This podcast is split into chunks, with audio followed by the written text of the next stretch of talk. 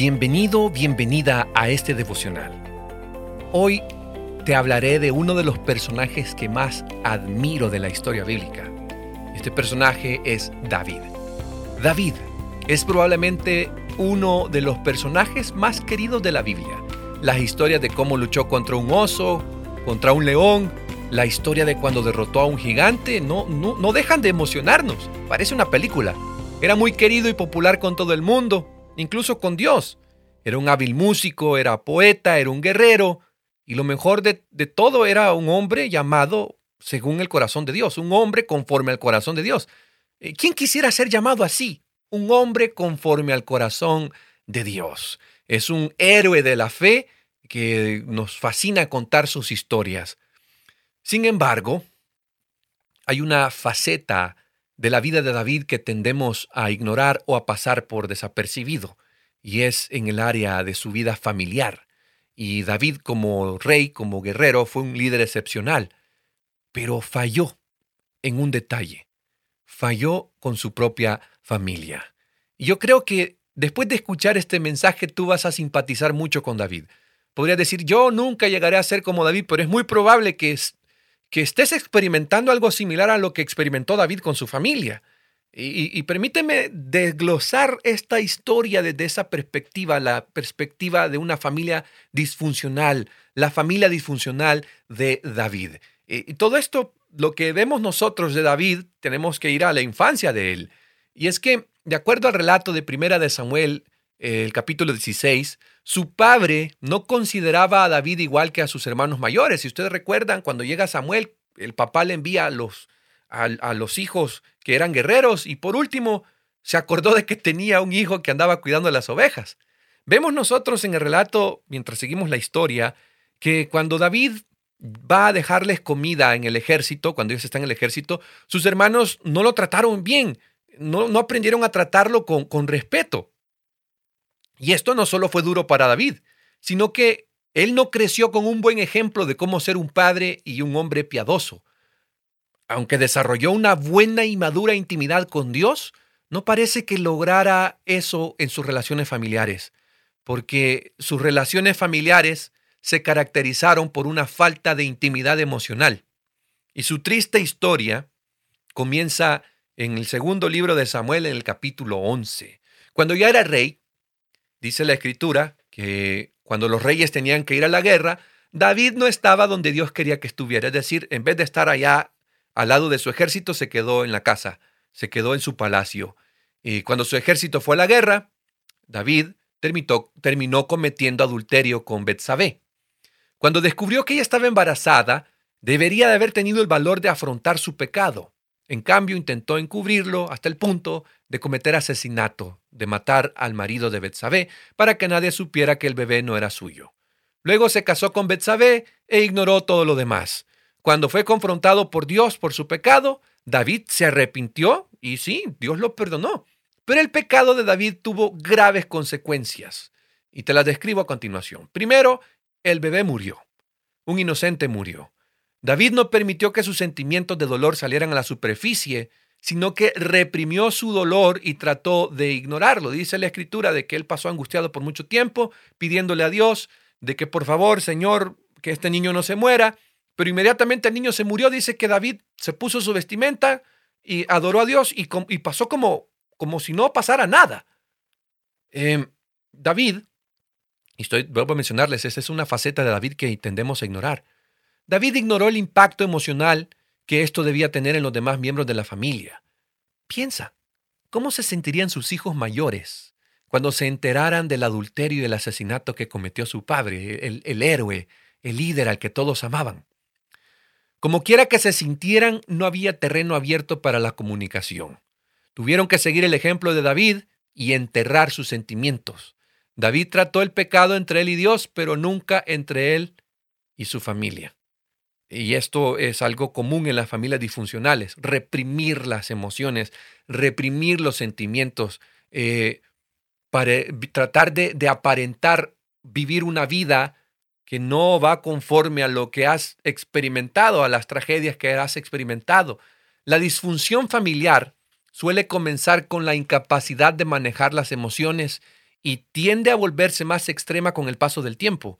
Vemos en la historia que Amnón, el hijo mayor de David, se sentía atraído sexualmente por su hermanastra, que se llamaba Tamar. Puedes leerlo en dos de Samuel, capítulo tres en adelante.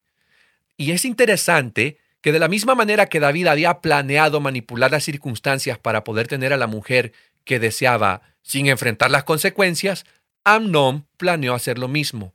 La historia nos dice que manipuló a su padre para poder, para poder estar en posición de poder violar a su hermana, hermanastra.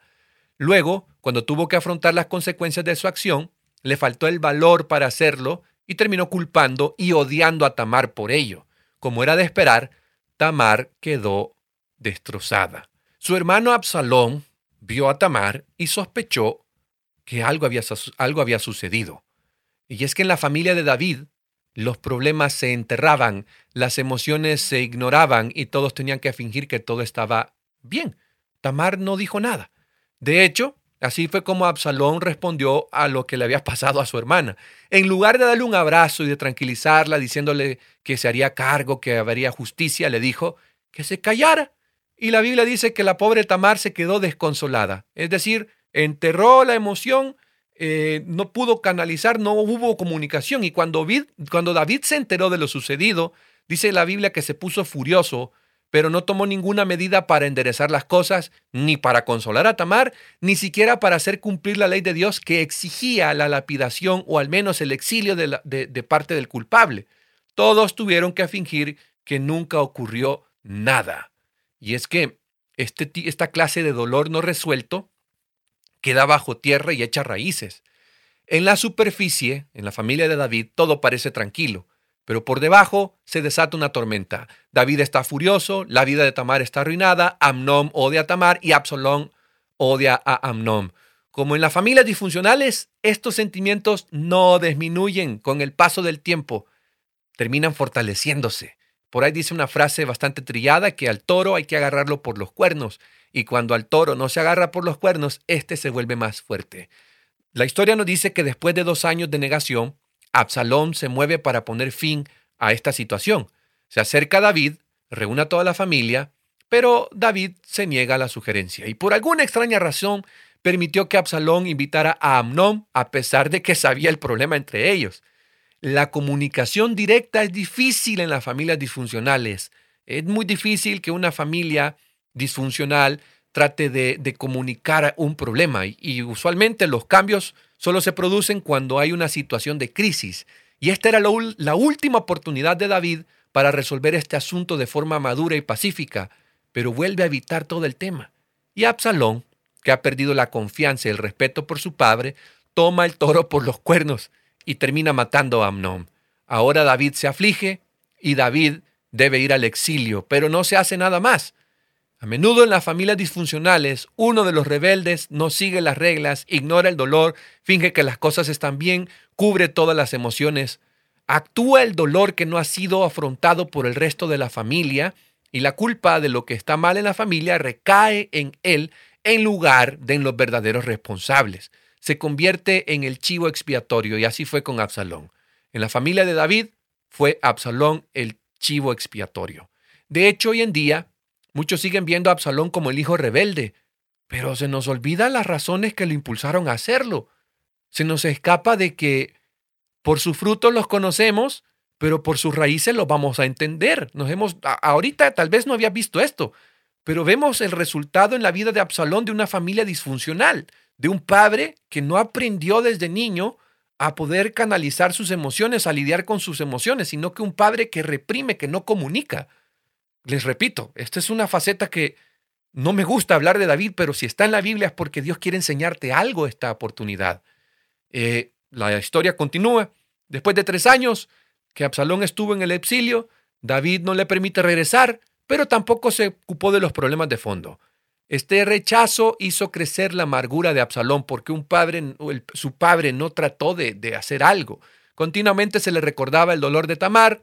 Nunca había aprendido de su padre cómo manejar correctamente el dolor y la herida se fue creciendo. Finalmente, David, David permite a Absalón regresar del exilio y vivir en Jerusalén. Absalón tuvo que forzar mucho la situación para que poder estar de nuevo con su padre, ¿verdad? Y yo quiero decirte algo. Es importante para un niño, especialmente para un hijo, saber a qué atenerse con su padre. Es importante entender que el niño tenga una figura de autoridad.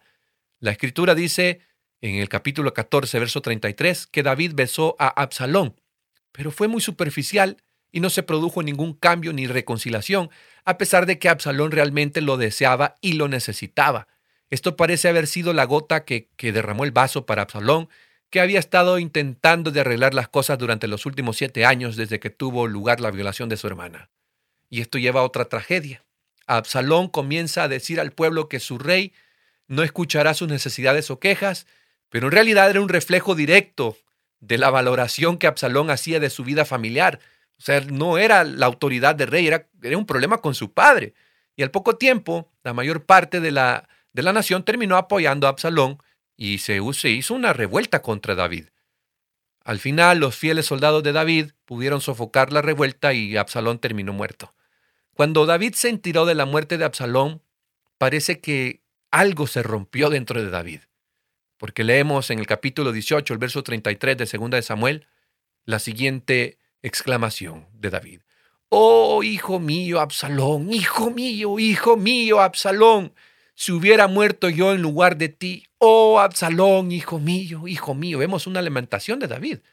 Todo su dolor ya no pudo ser ignorado, ya no pudo ocultarlo, ya no pudo enterrarlo, y el dolor ahora aplasta el corazón de David. David es aplastado por un gigante interno que tenía de muchos años. De hecho, dice la historia que se, de, se dejó llevar tanto por todo aquello que, que experimentó, que los soldados terminaron sintiéndose ofendidos, porque parecía que David los estaba abandonando. Sin embargo, nada cambia realmente. Las vidas están arruinadas. Tamar, Amnón, Absalón, incluso la vida de David sigue cuesta abajo a partir de aquí. ¿Y cuál es la solución a todo esto? ¿Cuál es la solución cuando has crecido en una familia disfuncional donde no te han enseñado a comunicar tu dolor, donde no, no, no te han enseñado a expresar lo que sientes, sino que al contrario, hemos aprendido a ocultar lo que nos pasa, a reprimir las cosas? Y la verdad es que no hay una solución rápida y fácil para esto. No hay un procedimiento simple de un, dos, tres. Como son los pasos, ¿verdad? De paso uno, paso dos, paso número tres, para poder eliminarlo de raíz. Estas cosas se aprenden con el tiempo y se vuelven parte intrínseca de nosotros. Y también deben de desaprenderse con el tiempo.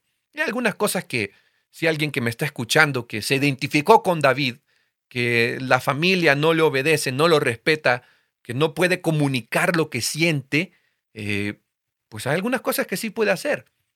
Lo primero que hay que hacer es reconocer y admitir que hay disfunción en tu familia de origen. Es decir, tienes que hacer un viaje a tu infancia y reconocer si tu papá y tu mamá eran personas que comunicaban lo que sentían. Y tienes que ver cómo, cómo esa, esos patrones, esos comportamientos se han trasladado a tu familia actual. A veces hay que sentir la herida, hay que sentir el dolor que has estado reprimiendo, hay, hay que dejarlo salir. Y podrías decir, pero ¿y esto, esto es psicología? Mi amigo, Dios nos hizo seres íntegros. Tenemos una parte espiritual, una parte emocional y una parte física. Y Dios quiere sanarte emocionalmente también. Eh, es necesario sentir la, la herida y el dolor que has estado reprimiendo. Y es natural que haya un momento de ira, de rabia. Pero no hay que dejar que eso se instale y haga nido en ti. Hay que aprender a perdonar y seguir adelante con tu vida. Comienza cambiando tu comportamiento, trabajando en esas áreas que Dios te va revelando que necesitan trabajo. Mira, Dios, Dios toca donde duele, y ahí donde duele hay que hacer cambios. Si le permites a Dios tocar donde te duele, Dios te da la solución y te da también la medicina, te da el ungüento para sanar. Con la ayuda de Dios y la voluntad, tu voluntad de trabajar en estas cosas, sin importar el precio, vas a ver resultados, vas a experimentar una libertad que va creciendo gradualmente. La verdad realmente te va a hacer libre. No la desprecies, no temas. Dios promete que cuando Él comienza a trabajar en tu vida para hacerte más parecido a Jesús, Dios promete que no se va a detener. Lee lo que dice Filipenses uno seis. Confía, confía en Él, porque Dios puede hacer el trabajo, pero necesitas comenzar a caminar. Él hace un buen trabajo si tú permites que Él trabaje en ti. Las familias disfuncionales no son nada nuevo. La Biblia está llena de ellas. pero también está llena de un Dios que ayuda a salir adelante. Mira, yo te digo algo. Tú puedes cambiar tu realidad con la ayuda de Dios. Tú puedes cambiar la herencia que darás a tus hijos. ¿Cómo era tu familia de origen, tu familia de infancia? ¿Era similar a la familia de David? Y si era similar, ¿en qué aspectos? ¿Con quién te identificas más en la familia de David? ¿Con Tamar, que fue abusada? ¿Con David, que reprimió sus emociones? ¿Con Absalón, que estaba prácticamente consumido por la venganza? ¿Con quién te identificas más? ¿Qué puedes hacer ahora mismo para empezar a tener esa liberación emocional, para empezar a tener una relación familiar sana?